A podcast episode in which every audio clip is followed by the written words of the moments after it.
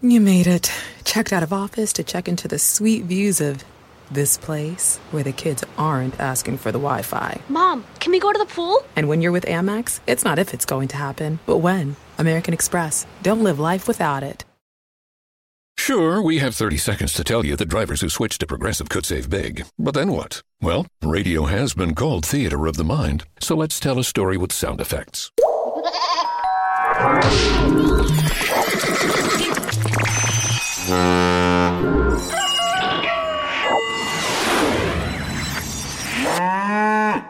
Wow, it's like I was in the story. Almost makes me forget this was supposed to be about saving big with Progressive.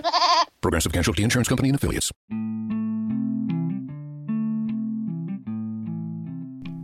This episode is a particularly awesome episode because it's someone who works behind the scenes quite a bit to bring you guys some really amazing guests. I'm talking about my connection, Deb. Deb's an amazing person, and the people she has relayed to me have just been wonderful. And on several instances, I've become friends with people that she's sent my way uh, for the show. And I'm just so thankful for Deb. And it's her time to get in the spotlight here. And you're going to love our conversation. It was really enjoyable and a lot of fun. And uh, you're going to love the youthfulness of Deb. She is amazing. Sure you check this out on YouTube as well as listen to it on all the places that you enjoy listening to podcasts. So check out the conversation I had with my good connection, Deb.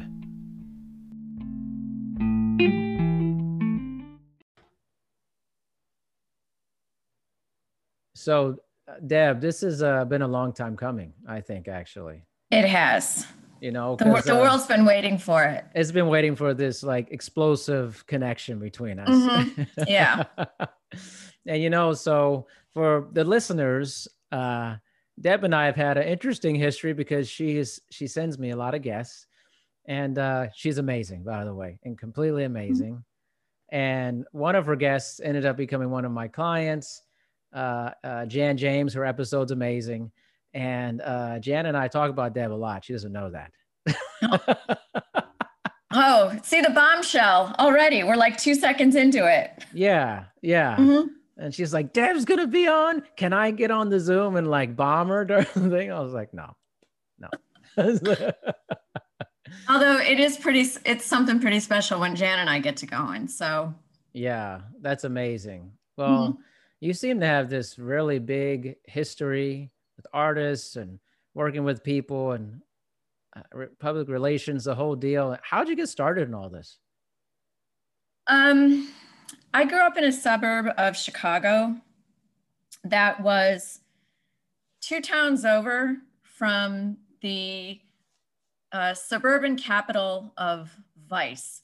It was the town you would go to if you needed booze, drugs, women, whatever. Yeah. Uh, anything went. And there was a, uh, a music venue in that area um, that we would literally ride our bikes to when we were 14 and 15 years old and get in to watch bands. Um, and my family really raised me and my sister to love live performance, in particular music. My dad um, was a Midwest Midwest editor for um, Billboard publications back in the day. So I always loved music. Um, but I had no talent. Like I always thought, oh, well, you know, maybe I could be a guitar player or singer or anything. And I just like sucked at everything that I tried. So I found myself thinking about like, how can I support the people that I love that are in bands? So when I started going to this club, uh, I was like, oh, well, maybe I can make flyers or, you know, whatever to help promote your shows. And I started doing that, not really knowing that there was a name for it, that it could turn into a career. And I did that all through high school. And then uh, I got into college and started a general communications major and um, found out that that's basically public relations. I mean, a part of public relations. And I was like, I've been doing that since I was 14. I got this. um, so that's what I studied. and uh, that's basically what I've been doing ever since. You know, I mean, things have gone very technological, but to a certain extent, um, a lot of Instagram is basically like old school flyering. You know, so comes full circle. Comes full circle. What's been the uh, most challenging part of all of it? Um, well, there's, I mean, there's two things that are kind of equal for me. Um, one is um, just kind of keeping up with how quickly the, the job is changing and how we do the work is changing. And it has been relentless, uh, especially in the past five years with media consolidations and you know things really uh, turning to video. Um, certainly news cycles with the pandemic and you know social changes and so it's it's a really really time consuming uh, a, um, a, attention sucking kind of job and that uh, that's become a lot more challenging now. Um, but equal to that is um, is is kind of uh, acclimating and educating my clients so that they really understand what the job is and what the expectations are for the work. I think people hear the term public relations and they think they know what it is because they can put that word together with someone who was on, you know, 60 Minutes or their local news, but they don't understand that there's a lot of steps in between.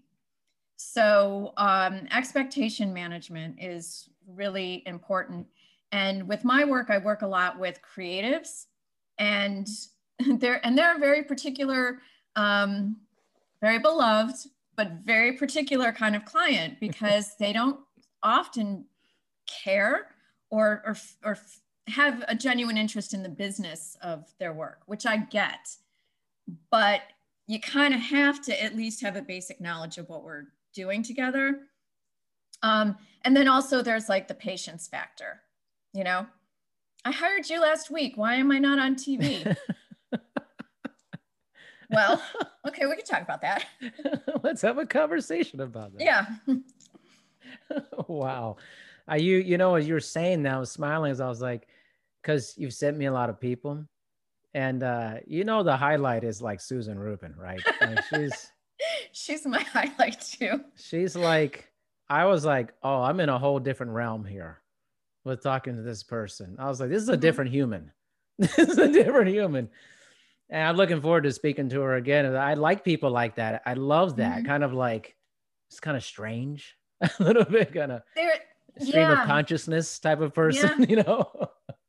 well, and also, you know, there's there's two things about that. One is, you know, when you are really unencumbered to experience your own creativity, when you have the freedom to go where she goes, it can be strange for people because a lot of us don't feel that that free or connected to um, whatever you feel that thing is inside of you that is a muse or your motivation or whatever there is you know the space between susan's creativity and the next boundary to that is about this big you know?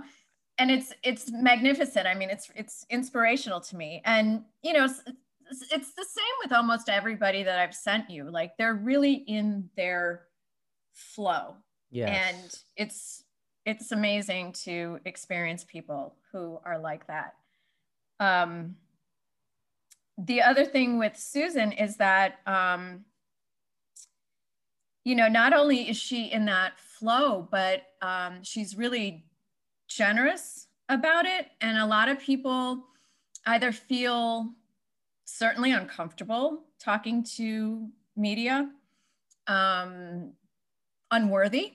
Sometimes they feel unworthy. You know, I made this thing and I, I'm, I, it's great, but I don't feel like I can, um, that I deserve the attention or I can compete with other people. um, it takes a lot of confidence to um, to get to that position with with your work and you know she she is definitely someone who is confident about her work but also really generous in wanting to um, share about it and engage people with it you know? Um, and her work can be challenging for people but that's what she wants. She wants to really you know kind of nudge nudge people with her ideas. Yeah i i could see that definitely. I mean they're all like really amazing people. They're a lot of fun to talk to. And is there a level of um like crisis management with all of this on some level to it? Um you hope not. I mean like that's you know the ultimate thing is to wake up in the morning uh fr- from your alarm and not an emergency phone call from someone. Um n- not really with the projects that i work on especially in the past you know 15 years or so. Um you know it I guess where, I mean, it hasn't happened, but I guess the only place I could think of where it might with the clients that I've had is if, you know, because they are, um, they are, they are stimulating and they are passionate people. So, you know, if one of them could say something in a less than elegant way, um, you know, that might tick off a certain section of the public, but I think um, the people that I work with are authentic and they're passionate, but they also kind of know the perils of um, speaking in public and doing social media. So they're a little more, uh, you know, deliberate with how they present themselves and their ideas. So fortunately, I haven't had to deal with that lately. Right, right. Well, that's a good thing. yes. Yes, it is. How has this work affected you personally throughout the years? Wow. Um, I mean, I, I, the, the general answer to that, um,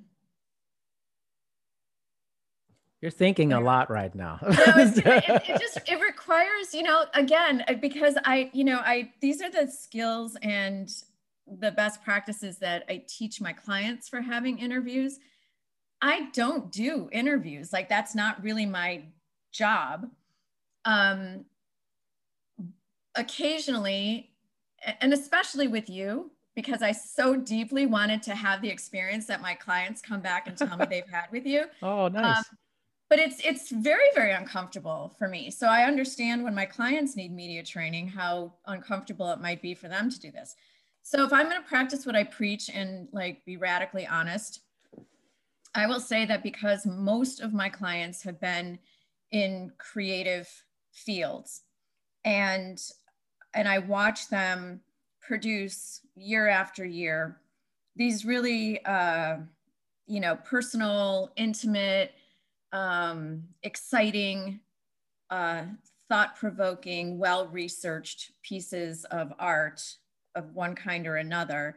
Um,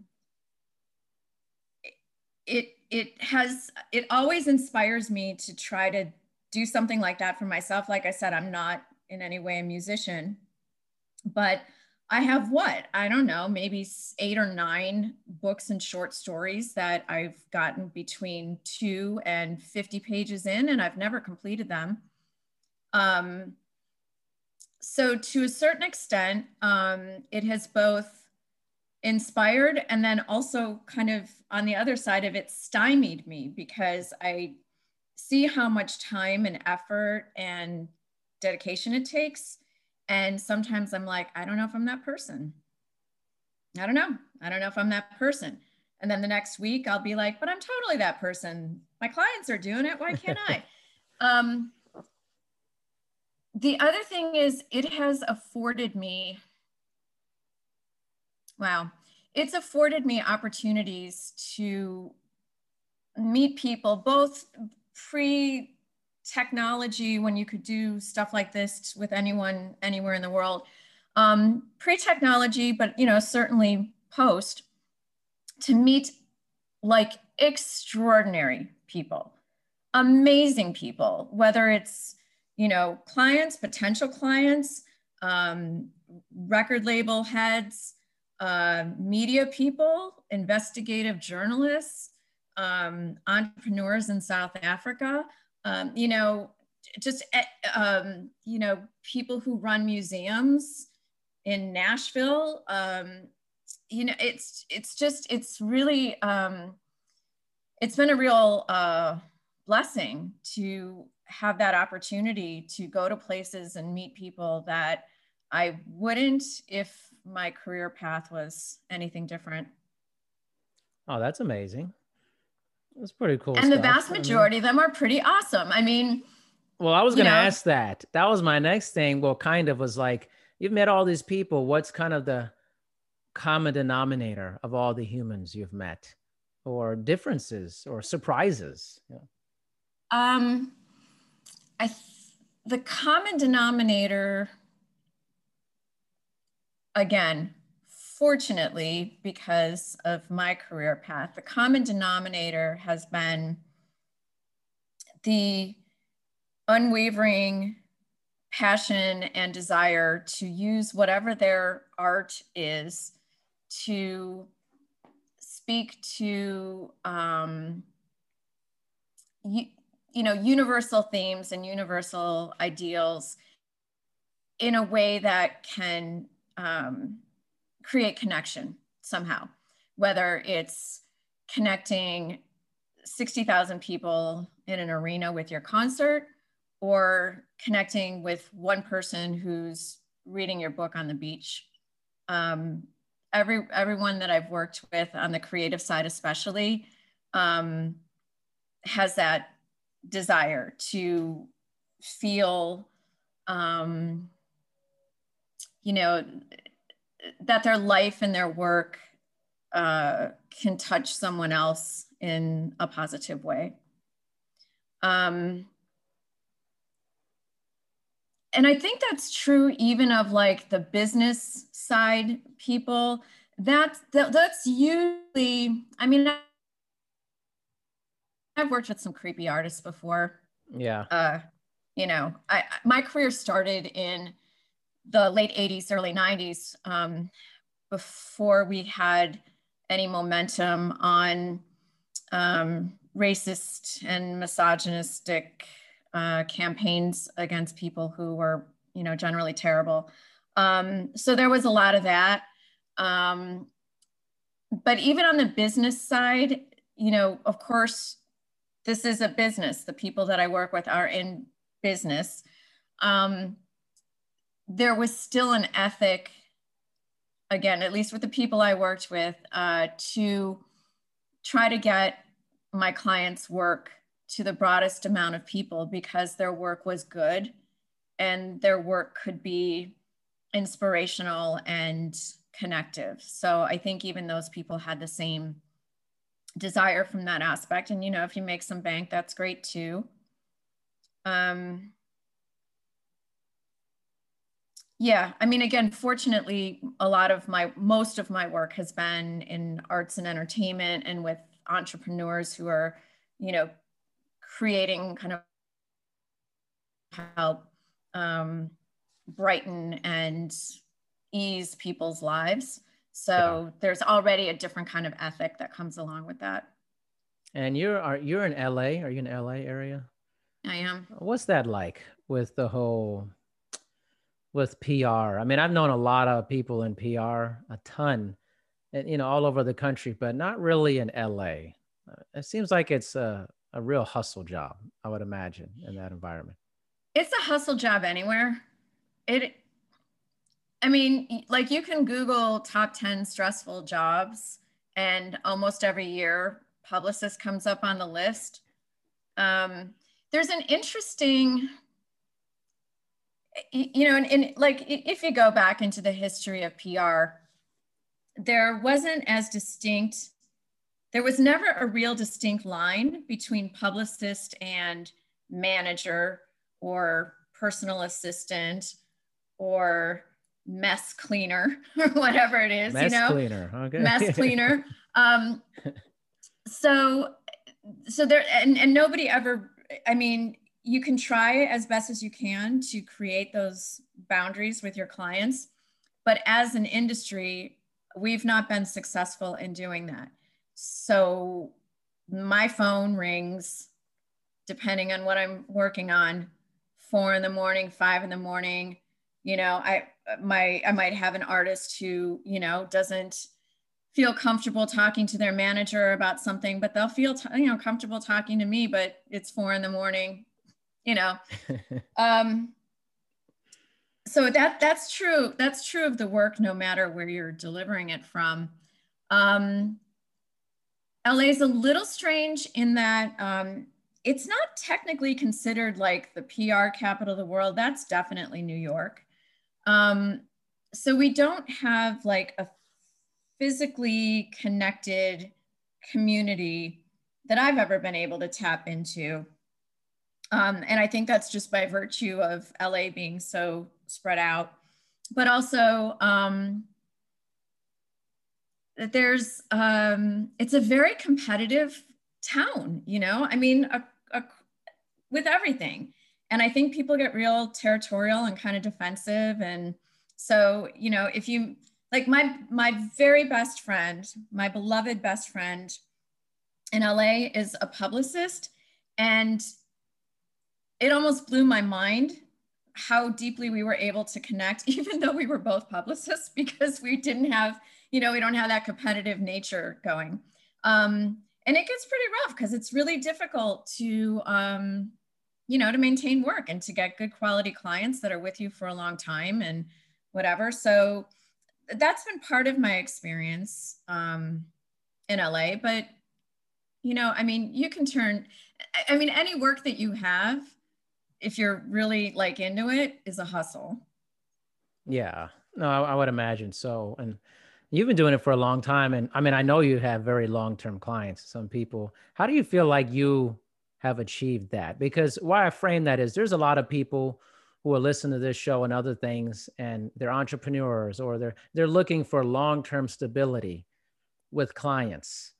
How have you achieved that? And and what are the things you think you've done for that? Um, PR is one of the most unstable mm-hmm. business campaigns that you can do. There's no guarantees, there's no promises. In fact, there's quite a few broken promises. Um, the the playing field is changing all the time. Um, I think the reason I maintain the relationships the way I do is because um, I, I, I will just say that, you know, um, I can tell you what the playing field is like, and I can tell you that I'm going to do my level best for a client. Um, but it doesn't it doesn't serve me um, it doesn't serve me to blow smoke up anybody's butt yeah. um, i am willing to a certain extent to to be that broader support person for people you know if you if my clients are struggling with a question about something completely unrelated to pr um, you know, I, I will try to be there. I, I like to very much embed with my clients. Like I want to get in there and really understand them and their work and their needs and their goals. Um, and I, I think that makes a difference because there's a lot of, um, especially if you go with a large agency, um, you know, you're paying five grand a month, 10 grand a month as a retainer. You're on a 12 month contract um, you're just going to get assigned a representative. You may not even, you know, meet a principal of the company. Um, that's not how it is when you hire somebody who works independently and, um, you know, has more control. Like I have total control over my time, so I can I can give you what I want to give you. I don't have to report to somebody on that. Yeah, that makes a lot of sense for that. I was thinking too, like you were around before clearly before social media like like the pre-social media age not like kind of around before it's like i was around during that time too and i remember when all this didn't exist do you have feeling one way or another like what you liked more how it was then or how it is now? Um this is something that i do talk about with uh other publicists quite a bit.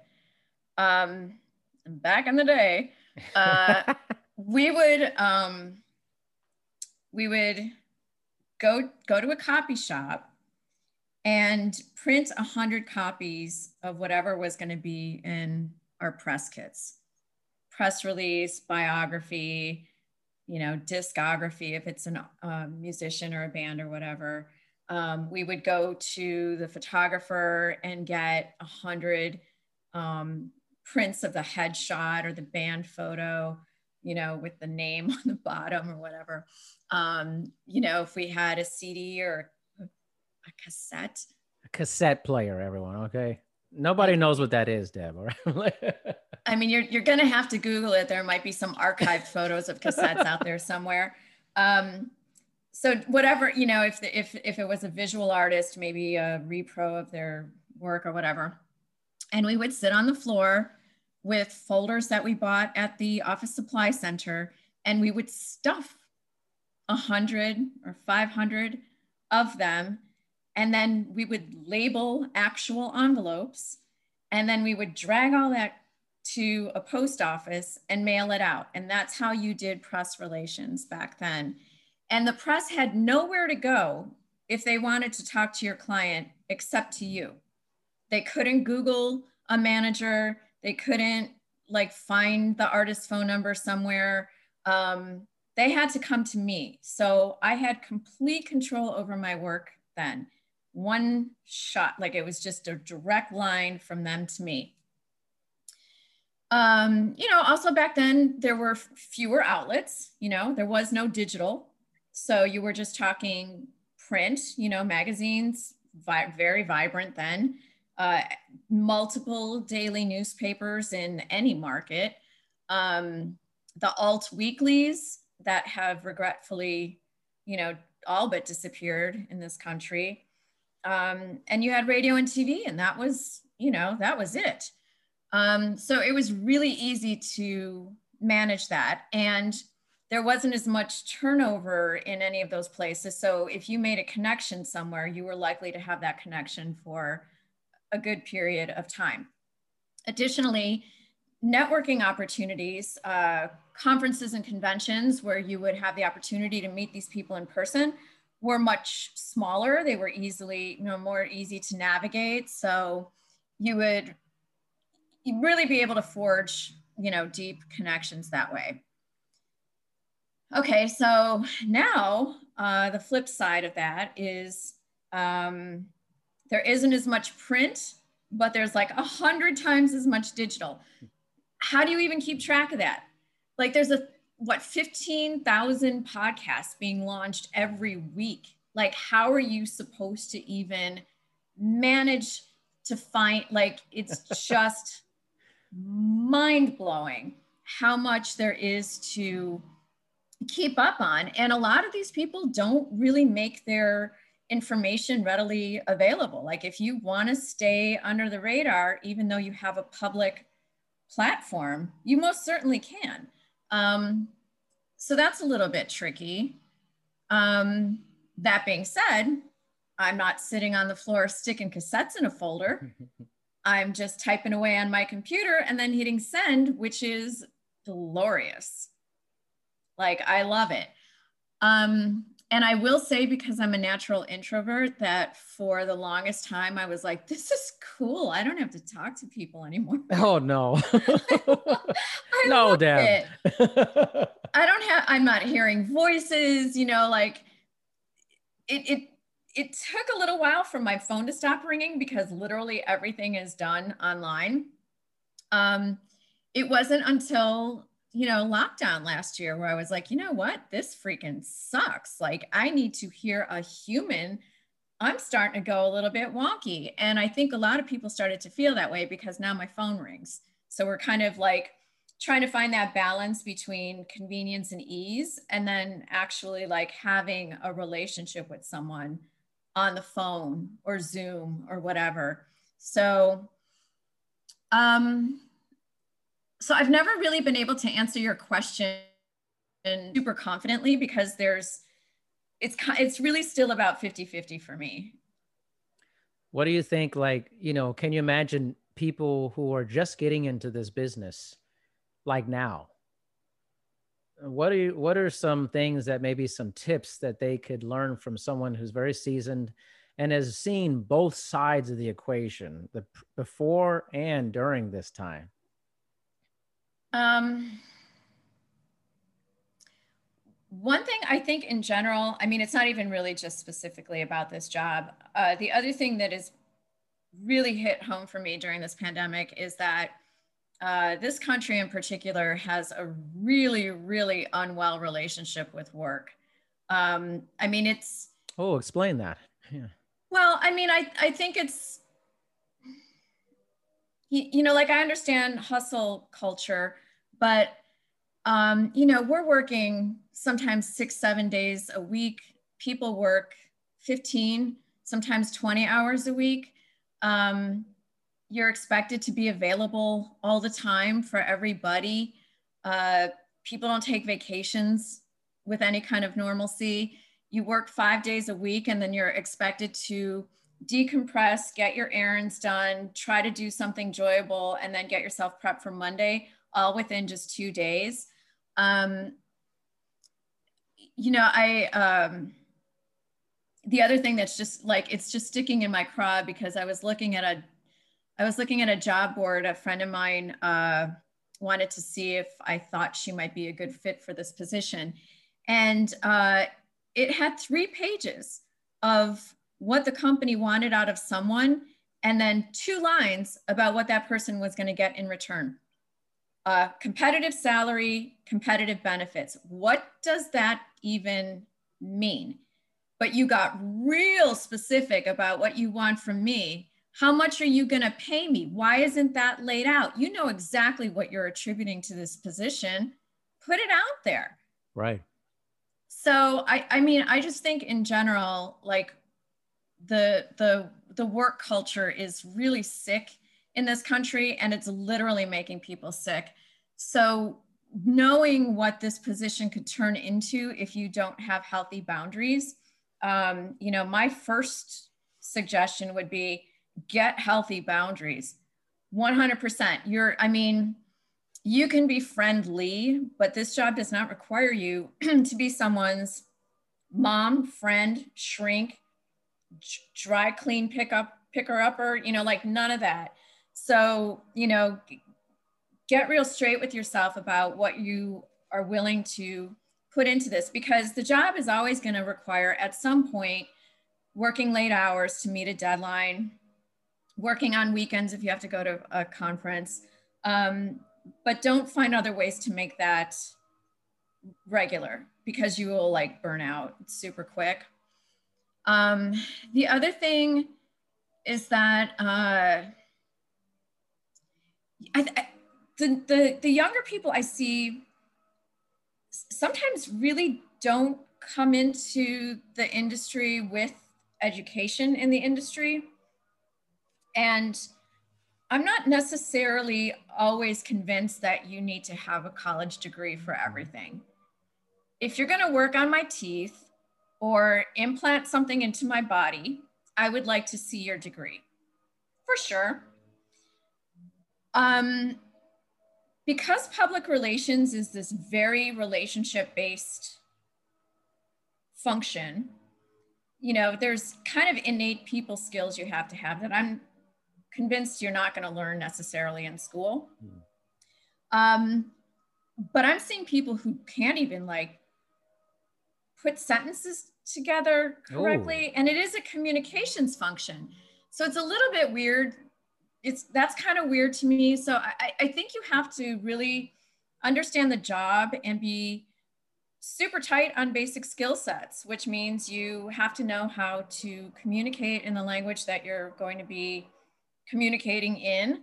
Um, you know, you re- like that's where you have to be like super type A about it is, you know, yeah. spell check everything. Yeah. You know what's um, interesting um, too? I've noticed because I have uh, had relationships with so many PR people, primarily because of my podcast. And uh, there's a huge difference in professionalism, punctuality. I think that's kind of my biggest thing is like why I really like connecting with you, Deb, is like if I send you something about, or you send me, it's like very prompt, but it's not like overly prompt either. It's like just right. And getting back to people, I think I'm just waiting at the issue. computer for an email from you. You I are. do nothing until I get your email. I knew it. I actually knew that. I mm-hmm. I, I get it. but getting back to people to me is a weird situation because there's so many people who are really bad at that actually. They don't they're in the PR industry and they need to they ask you, I want my person to be on your show. Okay, blah blah blah. And then they don't get back to you for like a week, two weeks. I'm like, this is not good, you know. Well, I mean here's the other thing there and and i think i kind of alluded to this before is that there is a pretty solid group of people who say they're pr people and basically someone they knew uh you know wanted to be on some podcast so this person said oh i'll be your publicist. And then like that's how it started. So it's kind of like self-identifying as a publicist um which you know there there is i mean there is a trend toward you know kind of loosening up how the work gets done. It used to be um, the tool of our trade was a press release. You didn't do anything without a press release. It's sort of like a scalpel or whatever. Um, a lot of a lot of publicists um, do not even know what a press release is. They basically just send an email you know? I, I represent this so and so do you want them on your show? They may not even know what your show is. You know they may not have ever even listened to an episode of it yeah. but you're you're someone who's available so sent you the email um yeah i mean there's a lot of skills that go along with it you know communicating properly being timely you're this this job and part of the reason it's so stressful is because it runs on clocks and calendars and you're sitting in the middle between your client and then all of the media that your client wants to have a relationship with. They've got their own clocks and calendars. Your client has their own clocks and calendars. You've got your own clocks and calendars, and you've got to make them all work. So, uh, you have to, you've got to really be of service to everyone that's in the process you you cannot treat your your media contacts like they're just a means to an end like you have to treat them like they're part of the, the the team that's going to help elevate your your client. And that requires a lot of respect and understanding for what they do. Yeah i mean i would um i would imagine so. And just in my connections with people it's it's very easy to see kind of who stands out. At least and and, uh, and I lived in Las Vegas for a long time. I knew so many PR people there, and it's just it just for me was very easy to figure out. I was like, oh, this person's on time. They get back to you. They're very kind. Their communication skills just top notch. And I always found that that was a big thing. How well does the person communicate, the other person, about that? And uh, again, I, this is a this is a love fest here. Okay, Deb's amazing. By the way, when you see this, but Deb did not want to be on camera. We we co we got it together, but I was actually shocked when I got on here and saw how she looked. By the way, you look amazing. You thank you. But how did you so picture young. me? Oh, you I'll want, take you that want the truth? The you want the honest truth? I'm gonna give you the honest. Yeah. I thought you were gonna be much older looking. I did. Okay. Well, Wami, you've been in the business a long time. And mm-hmm. I'm thinking, okay, how old is this lady? You know, I don't know. Like, and then when you came on, I'm like, okay, I have to keep this together. Like, this is a very, very young looking person who's been doing this a long time. Like, very shocking, actually. Oh, all right. Well, I mean, I have a compliment, Deb. Super, thank you. I'm grateful. I have super good genetics. I'm really no amazing genetics. I mean, yeah. I mean, not that I do, I don't do my best to take care of myself, but at the core, there, there's a there's a lot of genetic boost that I got. This so is shocking. I'm, I'm, not joking. This is, I was like, I was like, when am I going to bring this up during this conversation? like, I got to let this ride for a little bit. And I was like, no, it's time. It's time to talk about Deb's youthfulness. the other thing that's hilarious is um, I'm only five feet tall. Ah, so oh, wow. If you if you see me from the back, you think like I'm a grade schooler.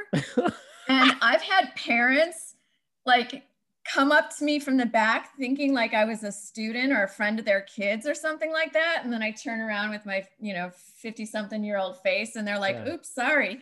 Yeah, it's yeah, it's a weird package. This is not a 50 something year old face. This is an extremely young looking woman's face. I'm okay, telling you. you. Okay. You come on my show, you get compliments. That's how no, this works. I mean, I'm also single, so I will take all of that. Deb's single. Gonna, she I'm looks amazing. Edit this clip. I'm going to edit this clip. I'm going to use it. I don't know. you know, maybe I'll put it on my Facebook page. Like I'll pin it somewhere. I mean, it's true yeah. though. I mean, it's like an endorsement. It's like you've it's an endorsement. Me, so. You know, I talk to Jan all the time as I train her, and she never mentioned anything about this. about what? How young you look. This is mind blowing. Oh. Seriously. I mean, it's been a lot of fun stories and stuff, but I'm like, wow, it's like, you know, because the thing is, that's kind of why I want to start doing this too. I, you know, I haven't been doing video. I just started doing right, it. Right, right. And then I started doing. You never know what you're gonna see. Like most people see my picture that I have. When I mm-hmm. get on, it doesn't look like me from the picture because it's right, like you know right, the hair yeah. and the whole thing. Mm-hmm. I'm like, okay, I'm on. Build the drama here. I'm on, and I there's just emptiness. Deb's talking and all of a sudden the picture pops up and I'm like, whoa. wow. Well, what thank you. Amazing, amazing, amazing. Excellent. Yeah. You cut you cut this out like you said. You mm-hmm. know, clip I'm totally it, gonna edit this. Yeah. Edit it out. Just listen. It's just it's you're welcome. Hitting it to everything. Yep. Okay. Awesome. When I when I get back on the dating sites, I'm just gonna like have people call you then. Hey, yeah, yeah. I'll Darian will tell you all about it. Yeah, you you don't you don't have to worry about putting what your age is because it really doesn't matter. I think for you. well, I mean, the other thing is you got to be a little bit careful about the twenty year olds that come in. Like that's not my thing. Uh, yeah, yeah, that's yeah. Not... You know, they're in a different space in their life. They're not. You know, come on, that's very different space in I mean, life. What does yeah. a twenty year old have to do with a fifty or plus year old? like, well, you know, there is a strange group of 20 year old who's 20 year olds who really think that it's I don't know, not like a rite of passage, but like I will get emails from very young men saying, I've always wanted to, di- I've always wanted to, di-. it's like, I'm not your, I'm, that's a movie. You that's know, let movie. me, I'll send you some movie recommendations. You can see what that's all about. Normally doesn't end well. So, you know, no, no. you are in LA though, I guess, you know, like, oh, well, I mean, yeah. I mean, it normally goes the other way, you know, the 60 year old dude yeah. and the 20 year old chick. But yeah. Um, yeah, look, for some people, things like, you know, like the other thing is I, things work out for people in different ways. I'm yeah. speaking solely for myself.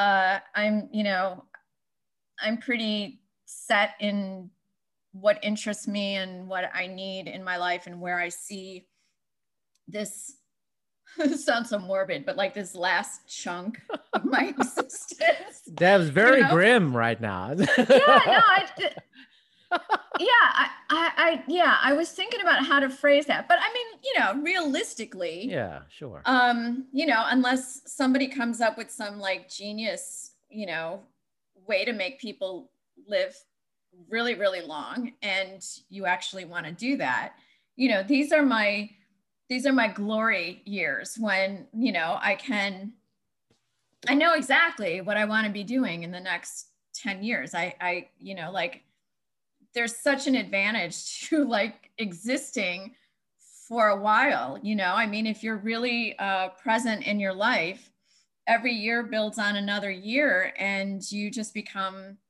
you know stronger more self-aware more socially aware and it can make every next year much easier to look forward to. Yeah. And you know have your have some realistic goals. With the uh i don't know why i just thought about this but this is how this goes. Would the 20 something year old deb be surprised by meeting the 50 plus year old deb? Generally not uh, which is a strange thing to say. Um, I really honestly believed that I would have gotten married and had a family. That was not something that was off the table for me. Like that was definitely something that I wanted to do. So I think that would be the one surprise. But I wrote an an autobiography when I was in like eighth grade or seventh grade or something wow. like that. And then in high school, we had to write letters to our future selves. Uh, I don't remember when that was. Maybe it was senior year or something. But there's completely a through line. Like there's, I saw it. Like I knew what it was going to be like. Um, so I think from just like a, a general path standpoint, there would be no surprise. I think the um, the the richness of what this path has uh, has been, has offered me might be, you know, because there have been a lot of really, really dramatic shifts in the world since I was a kid. So I think, you know, that would be a little bit some of the things that have like per- personally changed me might be a little bit shocking, but generally speaking, I feel like I feel like we would almost kind of get along a little bit too. You know? Yeah, it's interesting. I mean, you never know. People? Uh, oh yeah. Um. Yes, it'd be surprised. Pretty shocked, I think. I think because I was really. Are you willing to share why? I'm always. I'll share anything. That's this okay, whole. So- that's the show. It's all about saying whatever. Okay. I, I, think that um I was really shy in my early 20s, and uh I was just trying to figure out myself and like I think I was always been like a pretty um, mature, very responsible person. I was like one of those very responsible 16 year olds. It was like, okay, I like that seemed much older than their age. I remember my mom was like, don't worry about it. That's going to be like a huge plus when you get older. It just will. It's going to be very desirable for a lot of people that you have yourself together, like you're not crazy and stuff. So she was right about that big time, you know, you know, but I think I was liked uh, working for other people. I enjoyed that tremendously, actually. And uh, my 20 year old self would be shocked that I own two businesses and work for myself. They'd be like, you don't do that. Like, that's not your thing. You're not like creative. You know, you're not like trying to like, you know, do that. And so now it's like my life. I do all this stuff for myself. I don't work for anybody and I do all these creative projects, you know.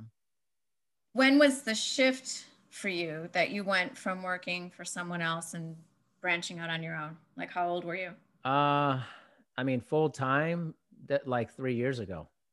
So not that I'm 42 now, so it hasn't been that long uh since that happened. So Did I mean did did something happen where you were like were you no. Was it a, a thought, thoughtful decision where you're like, you know what, I'm this is more me? Or... I think it was just uh I don't know, it just kind of a feeling started coming over me. And I always tell people, I give people this advice when they're like thinking of uh, leaving a job or they want to start something. And it be, I said, you know, it's like this tapping. It's it's tapping real tiny, and it's this drum is gonna get louder. You're not gonna stop it. And if you deny it, you're really denying who you're trying to become. You're just trying to push it down. And I think for me, it's like I was in working for a company for 13 years where, I mean, in my business fitness, it was the top of the food chain. I mean, I was the, I was a big fitness executive. I was running a super wealthy high end gym. I mean, I had anything you could ask for. It was all at the tip of my fingers. And I left it right at the top. I left, I had no reason to leave, zero reason to leave. Anybody else be like, you're kind of crazy for doing this, you know? but it just felt like it was over. I felt like the time was done. And I wanted mm-hmm. to honor that. And then the next phase of my life, I thought, I, I just like to be able to honestly do whatever I want. This sounds strange, but I wanted to time to like just watch TV and hang out and like, you know, do just take walks and not be like, well, I have to be here this amount of time per day. That's that's very unhealthy. I feel like jobs that require you to be at a certain amount of time at work. You know, a lot of times I'm telling you, people listen this, you know this is true. There's times when you're at work and hours go by and really you don't need to be there. Like nothing's happening. But because you have to be there to hit some mythical quota of time that never equals production, in my opinion. You know, I'm like, I could just go home for three hours right now and nobody, you know, nobody here, you know, but you have to be there type of thing. And I got tired of that too. I was like, how about I just be productive and get it done and then go watch binge watch a show or something. I, you know, like literally that's what I do. Train yeah. clients, do the podcast, you know, do my other consulting work. And I'm like, I think I'll watch five episodes of a show right now. I mean, like it's like 2 p.m. You know, like do you do you do, are you now comfortable doing that? And you don't yeah. have the guilts and the like the weirds kind of I never had guilt about it. was, oh, even better. No. Even better. As soon as Great. I turned it over, I was like, we're done.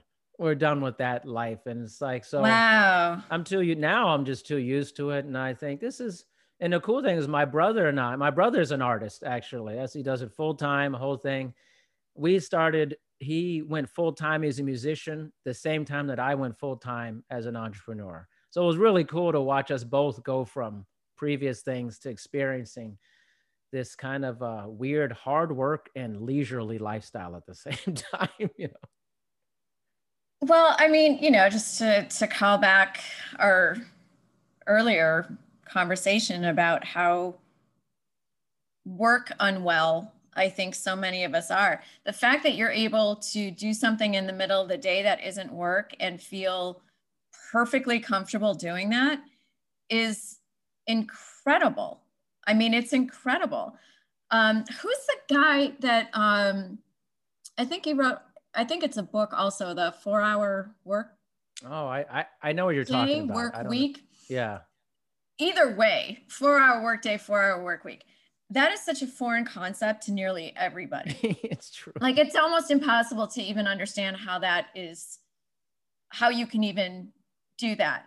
Um, and do that without feeling yeah like really super guilty about it right. and i'm not sure that four hours is going to be the achievable number for people but you are absolutely correct that um like where where does it come from that you need to be sitting in your chair in front of this screen for eight nine ten hours a day or or whatever the structure of your you know work situation is um, without the ability to just even have a, a rejuvenating, yeah. refreshing moment in the middle of it. I mean, it is really robot thinking. And yeah, like that idea in and of itself has been like just stuck in my brain since the pandemic because I think um, I think people are really uh, you know re- reassessing what their work days look like, how they can actually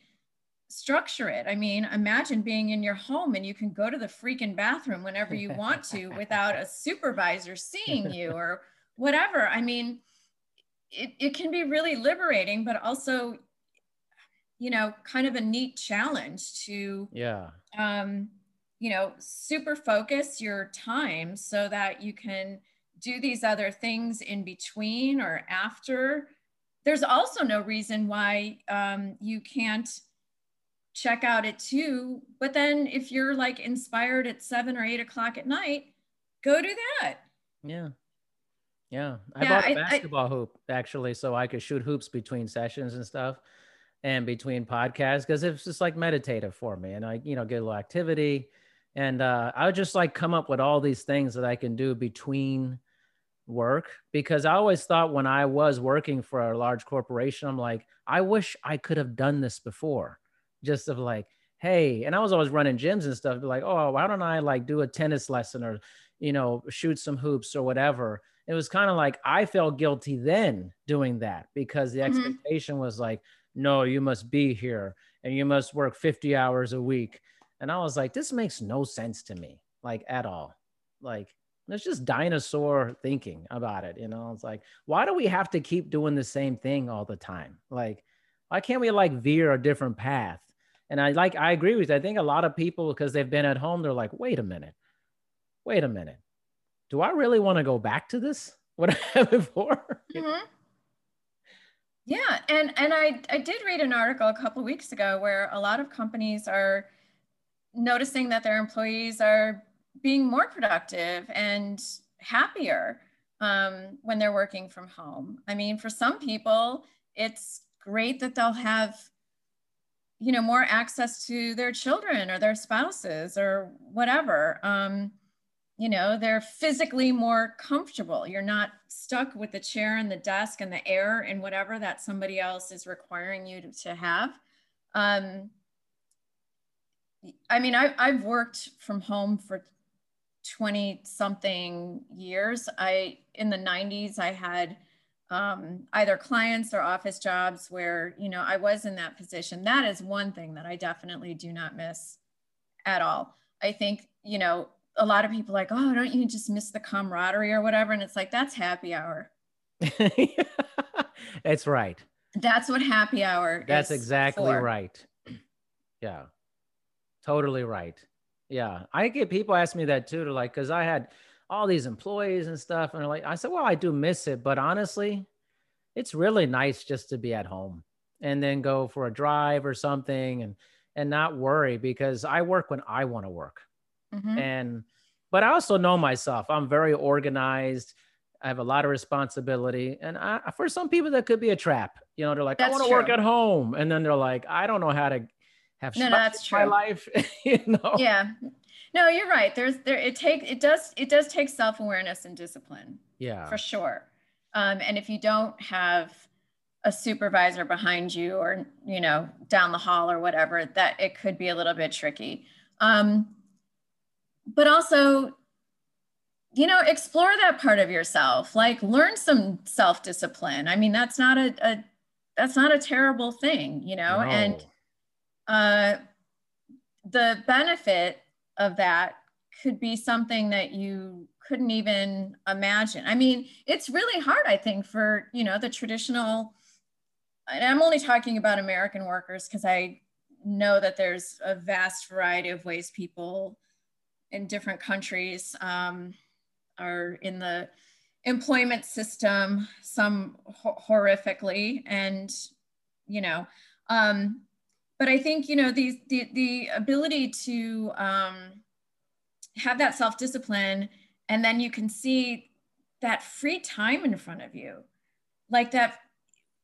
To me, like that first hour that you realize, oh my God, normally I'd still be stuck in that office. That 4 or 5 p.m. like void hour where you're like, I'm almost home. I can't start anything because I won't be able to finish it. So what am I gonna do? I'm just yeah. gonna like dick around for an hour. Okay.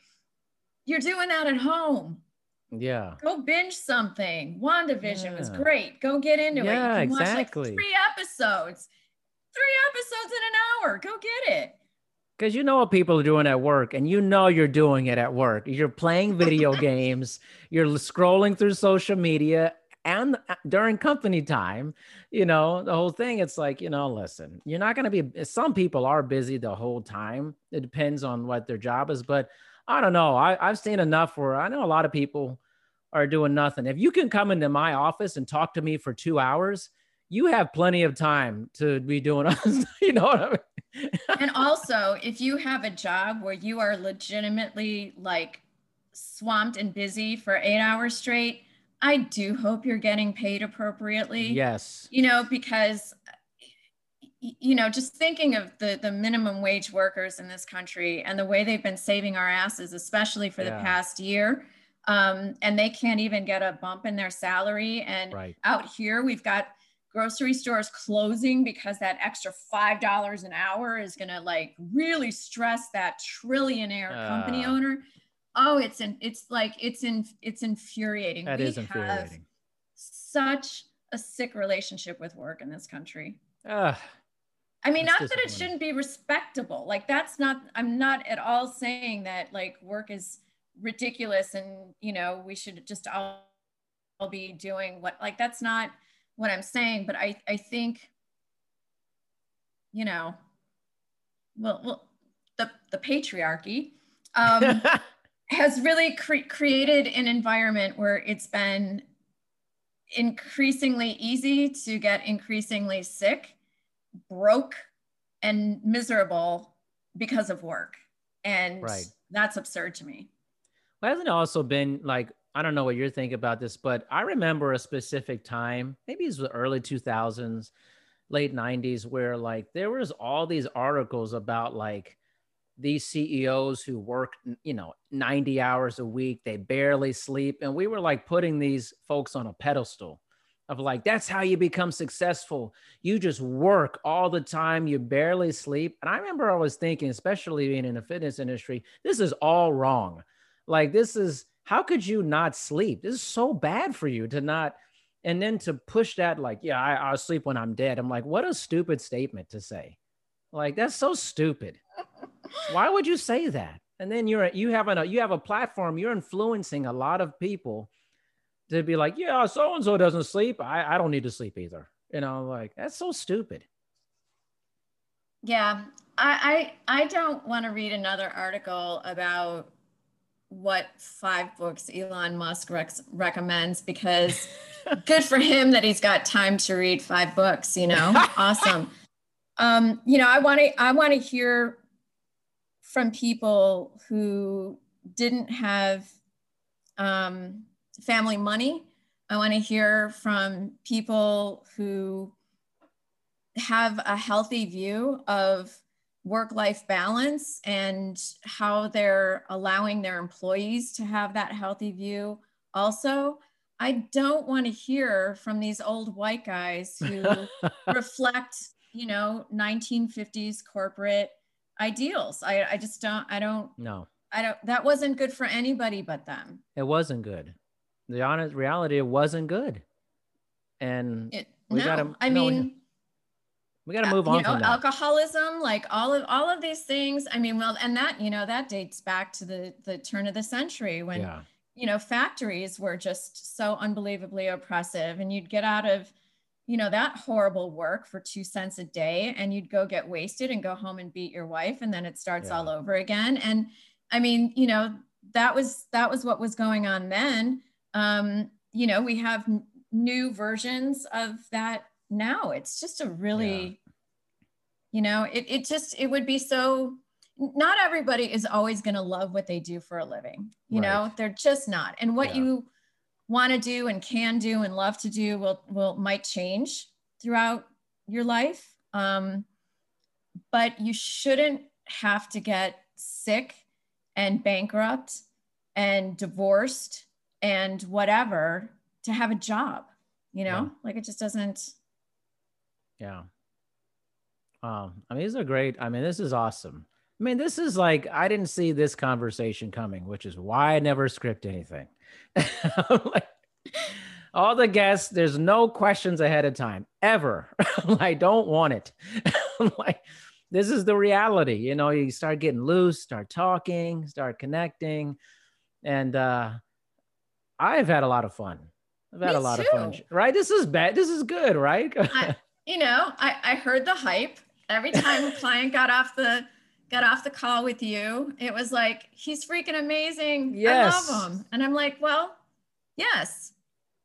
That's yes, awesome. this is the kind of um and you've even been generous enough to give some of my clients their very first, you know, yeah. podcast, radio type, you know, broadcast mm-hmm. experience.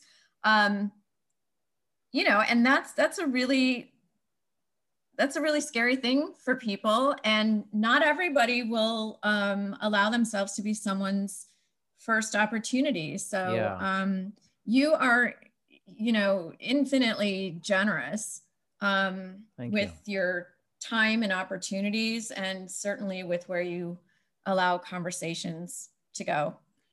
Yeah thank you so much. I just i enjoy it i have a good time generally. I get to laugh every day yeah, you know, generally it's pretty good. I've not had any I don't think I've had anything that like really threw me off where I was like, I never want to do this again. like I never had that.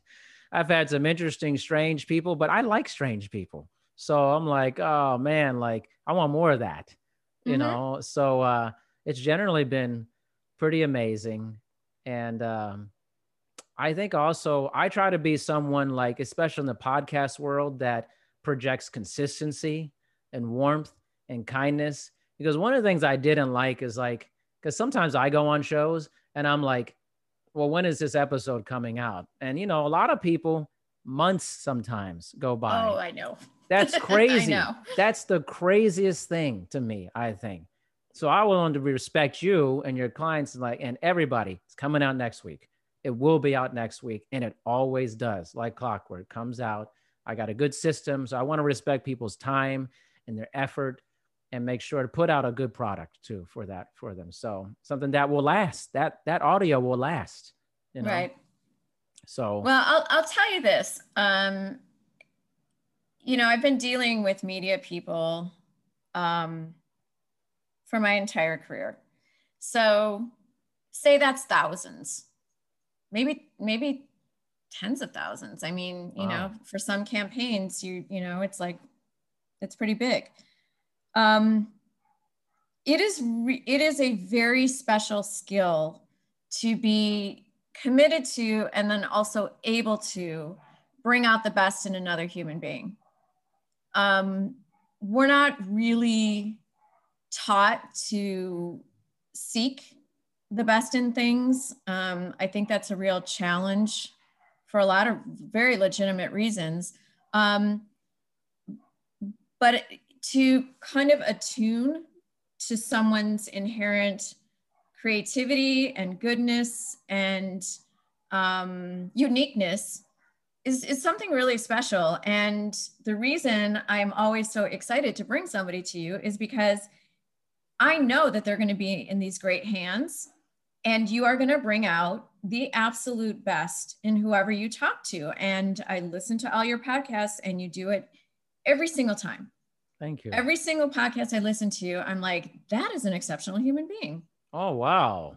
Wow. That this is, really... love fest here today. I mean, look, even if we didn't have the history and for some weird reason you mm-hmm. were like, hey, I got to get that publicist in LA, Deborah, what's her name on this yeah. podcast, even if we had no history, um, I would still definitely share this with you because, um, awesome. you know, again, the podcast world is getting very large. Yes. Um, and you need to be able to like filter out some of the stuff that isn't really going to, um, you know, have a point or, you know, yeah. really deliver um, something to the listener. And you do it every damn Thank time. you.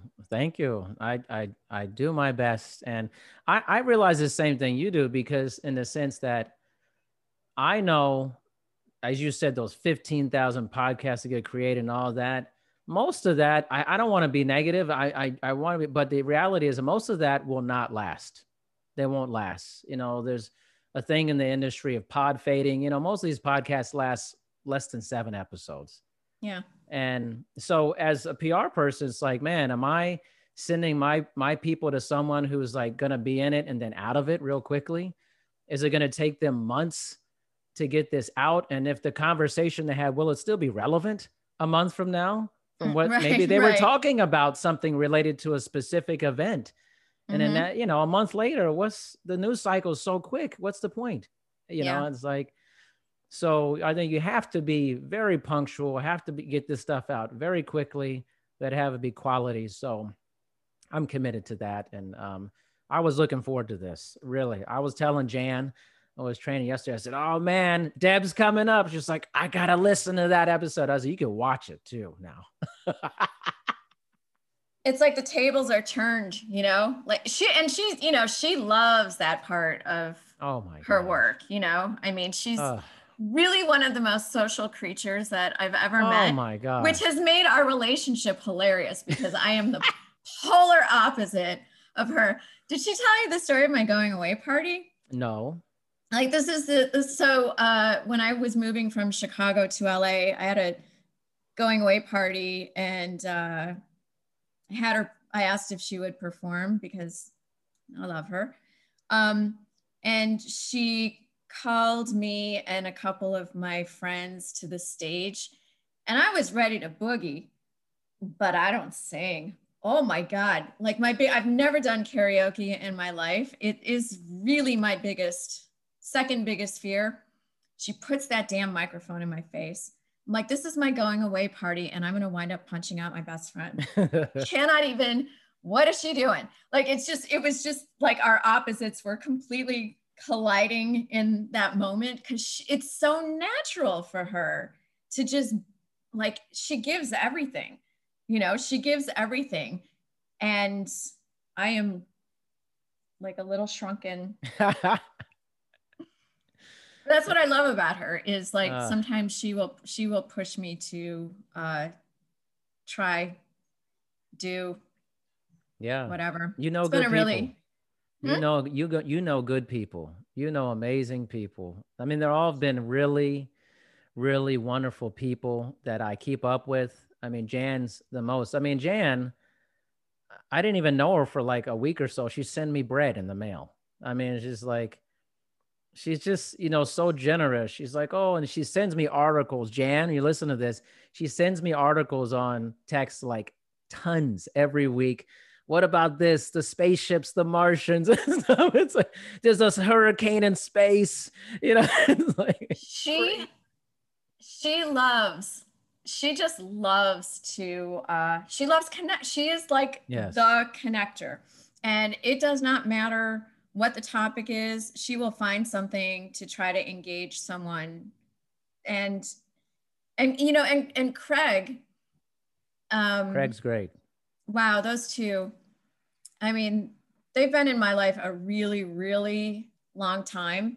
And you know i don't have i don't have friendship like real friendships that have stood the test of time. I mean i don't know that that's even necessarily natural to have relationships your entire i think that takes a shit ton of work.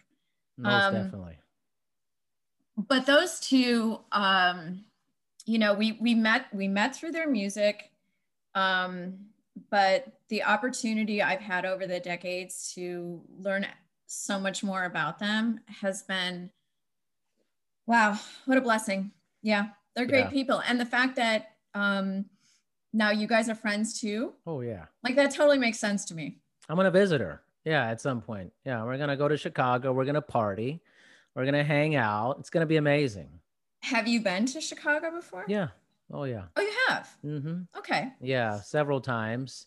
Yeah, but she's on because you know all of my clients are all live virtual with my training Right. business, Mhm. and uh, so before the pandemic, I actually would fly to see all of my clients two to three times a year in person, wherever they were in the United States, just to spend time, do happy hour with them, have dinner and stuff, just the connection. Mhm. And uh, so I only know Jan based off of the pandemic. I don't know her outside of this time. So I was like, it's time to get rowdy when this is over. I'm coming to your oh. town. Oh, see, you've put that out into the oh, universe Oh, yeah. now. I said I want to go to the Christmas party too that she had. That's, I want to go. Yeah. I'm the good time Okay. guy. I like to have a good time. Oh my God. Okay. So, all right. LA well, too. I, I've been to LA tons of times. I'll be back. It's on the table. I mean, you know, I have a lot of clients in LA area, so I'll be there soon. You know, I, once I, f- I feel like, I feel like that opportunity will be sooner than later now, the light at the end of the tunnel. You know, we can do this. Deb, we're gonna hang out. Okay, We can do It's gonna- this. It's gonna happen. We're going to make it happen. No, it's definitely gonna happen. I'll be there. I used to destroy like the Staples Center area. I'd be walking all up and down that area, go to bars and stuff. like, love it. All Faith right. and Flower. I used to go there all the time, man. oh, I love, I love that place. Isn't that a great place? It's. Yeah. Uh, I remember when um, I can't remember which Star Wars movie it was. They had a chocolate platter of you know, white milk, dark chocolate, all, all different kinds of chocolates made up in like Star Wars characters and um, ships. And that there was a lightsaber. I was like, this is this place is glorious. Yes. Like I, this is this is it. Any place that serves Star Wars chocolate, marry me. Yeah, okay. it's a great place. I go there anytime I'm down there. It's just like my spot. You know. I hope so. I hope they I hope they are open uh, again. Uh, yeah, I mean, we're just true. starting to like LA just kind of decided that um, the pandemic's over. I guess. um, I, I, don't, I, don't, know. we were like one of the worst cities in the entire yeah. country, but I guess yeah. we figured it out. Um, so they're just it's over. Yeah. Yeah. Um, so I, yeah, I mean, I, that's, that's a place I really hope is able to, uh, you know, restructure itself and, and yeah. have a vibrant, you know, I hope rebirth. So. If it does, I hope it does. We're going there. We're, we're there. we're gonna go. Absolutely. Yeah, I'm all about it's, it. I mean, this is gonna be public record, so I'm not worried. You know. yeah. uh, listen, I've had like what going on almost 300 hours of public record podcast. So, so whatever, far, so good. Whatever I've said, I've talked so mm-hmm. much. I have no clue what I've said in the past. So it just, All right, it, is, well, it is what it is. You know, it's just whatever. I mean, 300 hours and it hasn't come to bite you in the ass yet. So you're doing all right. Uh, yeah, okay. a little nibble. A little nibble. Well, okay. Deb, thank you so much for your time. This has been amazing. I enjoyed this so much, Darian. Thank you. You got it. I will be in touch with you. All right. Take good care. Any workout, any mood, anytime. That's what the Peloton Tread is all about. From interval runs that motivate you to go the extra mile, power walks that work up a sweat, rolling hill hikes for you to enjoy, and full body boot camps to hit your goals. Plus, thousands of workouts that go beyond the tread strength programs, core classes, yoga, Pilates, and even boxing. Everything you need on and off the Peloton Tread. Experience it all for yourself with a 30 day home trial. Learn more at onepeloton.com. Sure, we have 30 seconds to tell you that drivers who switch to Progressive could save big. But then what? Well, radio has been called theater of the mind, so let's tell a story with sound effects.